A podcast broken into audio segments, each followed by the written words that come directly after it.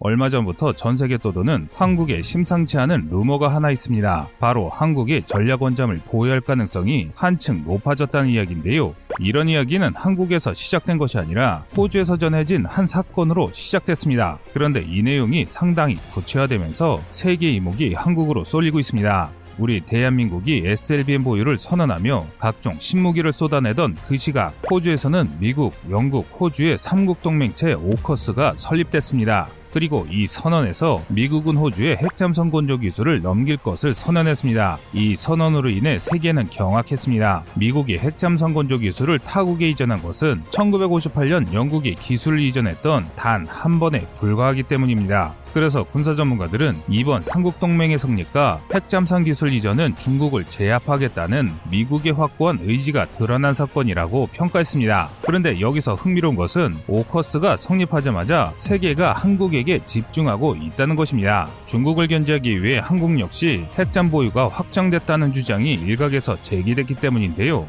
미국의 우방 중 하나인 호주가 핵잠 기술을 이전받았다는 것은 한국 역시 유사한 지원을 받을 수 있기 때문입니다. 현재 미국은 중국을 경제, 군사적으로 전방위적인 압박을 추진하고 있습니다. 그래서 먼저 미국의 직접적인 힘이 되어줄 동맹국들과 중국을 압박하는 움직임을 보이고 있습니다. 그리고 현재 주변국들의 반응을 보면 이런 상황은 틀린 말도 아닌 것 같은데요. 실제로 다수의 국제뉴스에서 이번 일을 비중 있게 다루고 있기 때문이죠. 지난 20일 북한은 미국이 영국, 호주와 3자 안보협력체를 수립하고 호주의 핵추진 잠선 건조 기술을 이전하기로 한 것은 아태 지역의 전략적 균형을 파괴하고 연쇄적인 핵공비 경쟁을 유발시키는 매우 재미없고 위험천만한 행위라며 미국의 핵잠선 기술 이전을 강력히 비판했습니다. 중국 역시 핵 보유국인 미국과 영국이 공공연하게 핵 비보유국인 호주의 핵 기술 개발을 지원하는 것은 엄연한 핵 확산 행위이며 이는 한반도와 이란 핵 문제 등 국제적 현안 해결에 심각하게 부정적인 영향을 초래할 것이라고 밝혔습니다.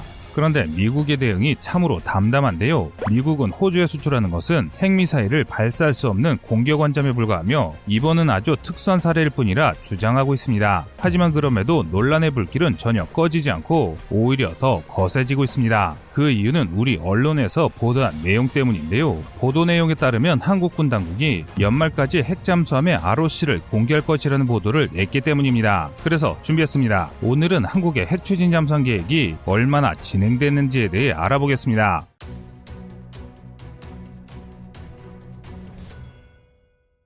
많은 이들이 한국이 핵잠수함을 만들려 했던 것은 2000년대 초반이라 알고 있습니다. 하지만 이는 사실이 아닙니다. 2000년대 초반 참여정부의 국방장관으로 핵잠수함 거주를 추진했던 조영길 전 국방장관의 증언에 따르면 우리 대한민국이 처음으로 핵잠수함 건조를 추진했던 것은 북한의 핵개발이 드러났던 1994년 직후입니다. 당시 우리 군은 핵실험에 성공한 북한이 핵을 포기하지 않을 것이라 판단하고 북핵에 대한 핵 억지력을 확보하기 위해 핵잠수함 개발을 추진했습니다. 이를 위해 신재인 당시 원자력 연구소장이 김우중 대우그룹 회장으로부터 100만 달러를 지원받아 러시아 OKBM사에 방문했습니다. OKBM은 핵잠수함은 물론 쇄빙선 등 각종 선박용 원자로를 설계한 회사로 세계 최고 수준의 선박용 원자로 기술을 보유한 회사였습니다. 신재인 소장은 이 연구소에서 협상을 통해 원자로 기술을 얻어내는데요. 이 협정에 따라 OKBM은 도면과학, 코드, 연구원 교육 등을 제공하고 원자로 설계에 대한 소유권을 주장하지 않을 것을 서면으로 약속했습니다. 이 성과는 곧 ADD로 전달되어 본격적인 군용 원자로 연구가 시작됐는데요. 그러나 IMF로 국가 경제가 나빠지면서 한국형 원자력 잠수함 계획과 동시기 추진되던 한국형 항공모함 건조 계획은 함께 무산되고 말았습니다. IMF가 수습된 2000년대 초반에야 겨우 해당 사업이 다시 시작될 수 있었는데요. 국방장관이 된 조용길 장관이 2003년 6월 2일 대통령에게 핵잠수함 건조에 대해 승인받아 362 사업 이라는 이름으로 사업이 다시 진행됐습니다. 362 사업은 7년 안에 한국형 원자력 잠수함을 건조하는 것을 목표로 사업이 추진됐습니다. 2004년 진해 있던 핵추진 기간 연구팀이 국산 핵잠수용 반디 60원자로의 기본 설계를 마치는 등 사업이 급물살을 타기 시작했습니다. 하지만 군용 원자로 기술을 확보했음에도 원전 개발은 결국 실패하고 말았습니다. 원자로 문제가 아니라 잠수함 제조 능력이 문제가 됐기 때문입니다. 당시 우리 기업들의 잠수함 건조 경력은 10년을 간 넘긴 수준에 불과했습니다. 2099의 라이선스 생산 이후 이제 막 214급을 라이선스 생산 생산했으며 후발주자인 현대중공업의 경우 여러 문제가 있었던 시절이었습니다. 해군 지휘부의 판단 역시 핵잠수함 개발에 부정적이었습니다. 북한의 핵이 고도화되기 이전이던 당시까지만 하더라도 해군의 잠재적 위협은 날이 갈수록 강력해지는 중국, 일본 같은 주변국의 수상함대였습니다. 그래서 해군은 잠재적 국들의 수상함대에 맞상대해야 할 새로운 구축함과 이지스함을 확보하는 것을 우선했습니다. 수상함대가 없는 항모에게 원자력 잠수함은 그리 큰 의미가 없다는 주장이 있었기 때문인데요. 이에 더해 설상가상으로 362 사업이 진행되고 있다는 논란의 언론 보도가 발생하면서 한국의 원전 계획은 사실상 취소됐습니다. 그런데 여기에 숨겨진 비화가 하나 있는데요. 많은 분들이 한국의 원전 계획이 한 언론사의 보도로 인해 취소됐다고 생각하시는데요. 그런데 사실은 전혀 그렇지 않습니다. 대한민국은 일개 언론 보도로 인해 전략무기 도입 사업을 취소할 정도로 무능력하고 약하지 않습니다. 당시 자주국방 기조를 확보해야 하던 정부가 한 언론 기사에 국가 정책을 뒤바꿨다기보다는 대한민국의 정황상 원전 보유는 시기상조라 판단한 정부가 사업을 포기했다고 보는 것이 맞습니다. 그러나 이제는 아닙니다. 안타까운 결정을 내려 했던 20년 전의 대한민국과 지금의 대한민국은 완전히 다른 나라가 됐기 때문입니다. 현재 우리 해군은 항공모함과 핵잠수함을 제외한 거의 모든 무기를 국산화하는 데 성공했으며 그 전력 역시 매우 빠르게 강화되는 중입니다. 잠수함 건조 경험 역시 이제 곧 30년을 넘어가며 그 어렵다는 잠수함 수출까지 경험해봤습니다. 이제는 오히려 원자력 추진 잠수함을 만들지 못할 이유를 찾는 것이 더 힘든 상황인데요. 심지어 국제정치적인 배경 역시 한국의 핵잠수함 보유를 돕고 있습니다. 미국이 호주에게 핵잠수함 기술을 지원했던 소식이 전해졌기 때문입니다. 현재 호주는 해군력 강화에 막대한 힘을 쏟고 있는 중입니다. 그리고 그중 중형 디젤 잠수함을 건조하는 어택급 잠수함 건조 계획은 호주 해군력 강화의 핵심이라고 할 수 있었습니다. 총 사업 규모 46조로 12척의 중형 디젤 잠수함을 건조할 계획이었는데요.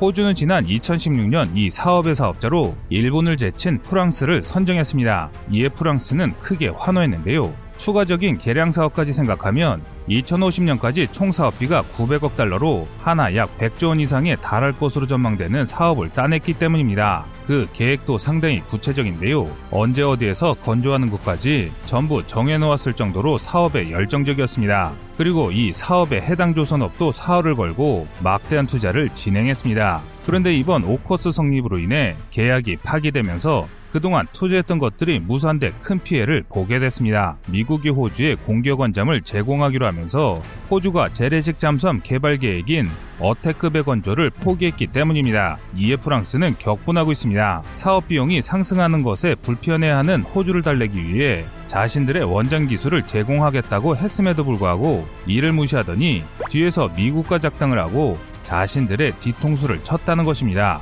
이로 인해 당사자인 호주와 프랑스는 물론 관계자인 미국과 영국까지 끼어든 국제 분쟁이 일어나고 있는데요. 그런데 일각에서 이런 상황 덕에 대한민국의 핵잠수함 보유 가능성이 크게 올라갔다고 분석하고 있습니다. 호주가 핵잠수함을 보유할 수 있게 된 것이나 이로 인해 프랑스가 호주에게 뒤통수를 맞은 것 모두 우리 입장에서는 호재라는 것입니다. 이 때문에 프랑스는 자신들이 막대한 비용을 들여 준비했던 잠수함 건조 시설과 기술을 판매할 나라를 물색하고 있었는데요. 우선 핵잠을 도입할 비용적인 여력이 있으면서 반드시 핵잠을 도입해야 할 군사안보적 필요성이 있는 나라를 살피고 있었습니다. 그런데 그 조건과 딱 맞아 떨어지는 나라가 등장하게 된 것입니다. 그 나라는 바로 대한민국이었는데요.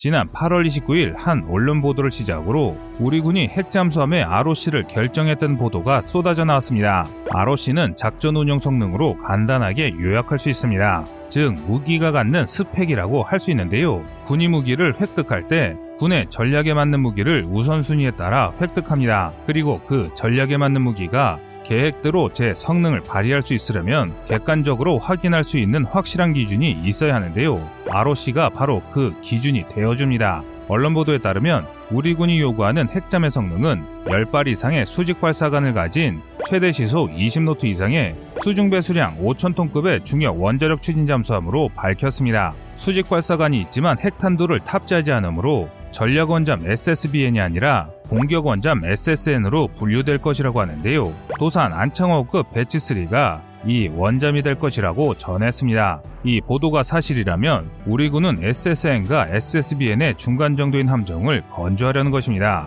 그런데 이 보도 이후 일각에서는 군의 ROC에 큰 불만을 보였습니다. 추후 핵무장을 통해 전략 원잠으로 사용하기에는 5,000톤이 너무 작다는 것입니다. 실제로 전 세계 각국이 사용하는 원잠의 크기는 적어도 1만 톤 이상이며 러시아의 보레이급의 경우 2만 톤을 넘습니다. 5천 톤으로는 ICBM급 사거리를 가진 SLBM을 싣는 것조차 어렵기 때문입니다. 이 때문에 한국의 전략원잠에 대한 효용성이 언론의 도마 위에 올랐습니다. 그런데 뜻하지 않은 프랑스가 등장하면서 한국이 전력 원잠을 보유할 가능성은 더 높아졌고 이와 더불어 전혀 생각하지 않았던 1만 톤 이상의 잠수함을 건조할 방법까지 생기게 됐는데요. 그런데 이뿐만 아니라 한국의 핵잠 도입을 추진하는데 걸림돌이었던 족쇄가 풀리면서 한국의 핵잠 도입은 점점 구체화가 됐습니다. 바로 이 사건으로 말입니다. 시청자님의 현명한 의견을 댓글로 남겨주시기 바랍니다. 여러분들의 좋은 의견이 좋은 영상을 만드는데 많은 힘이 됩니다. 이상 꺼리튜브였습니다.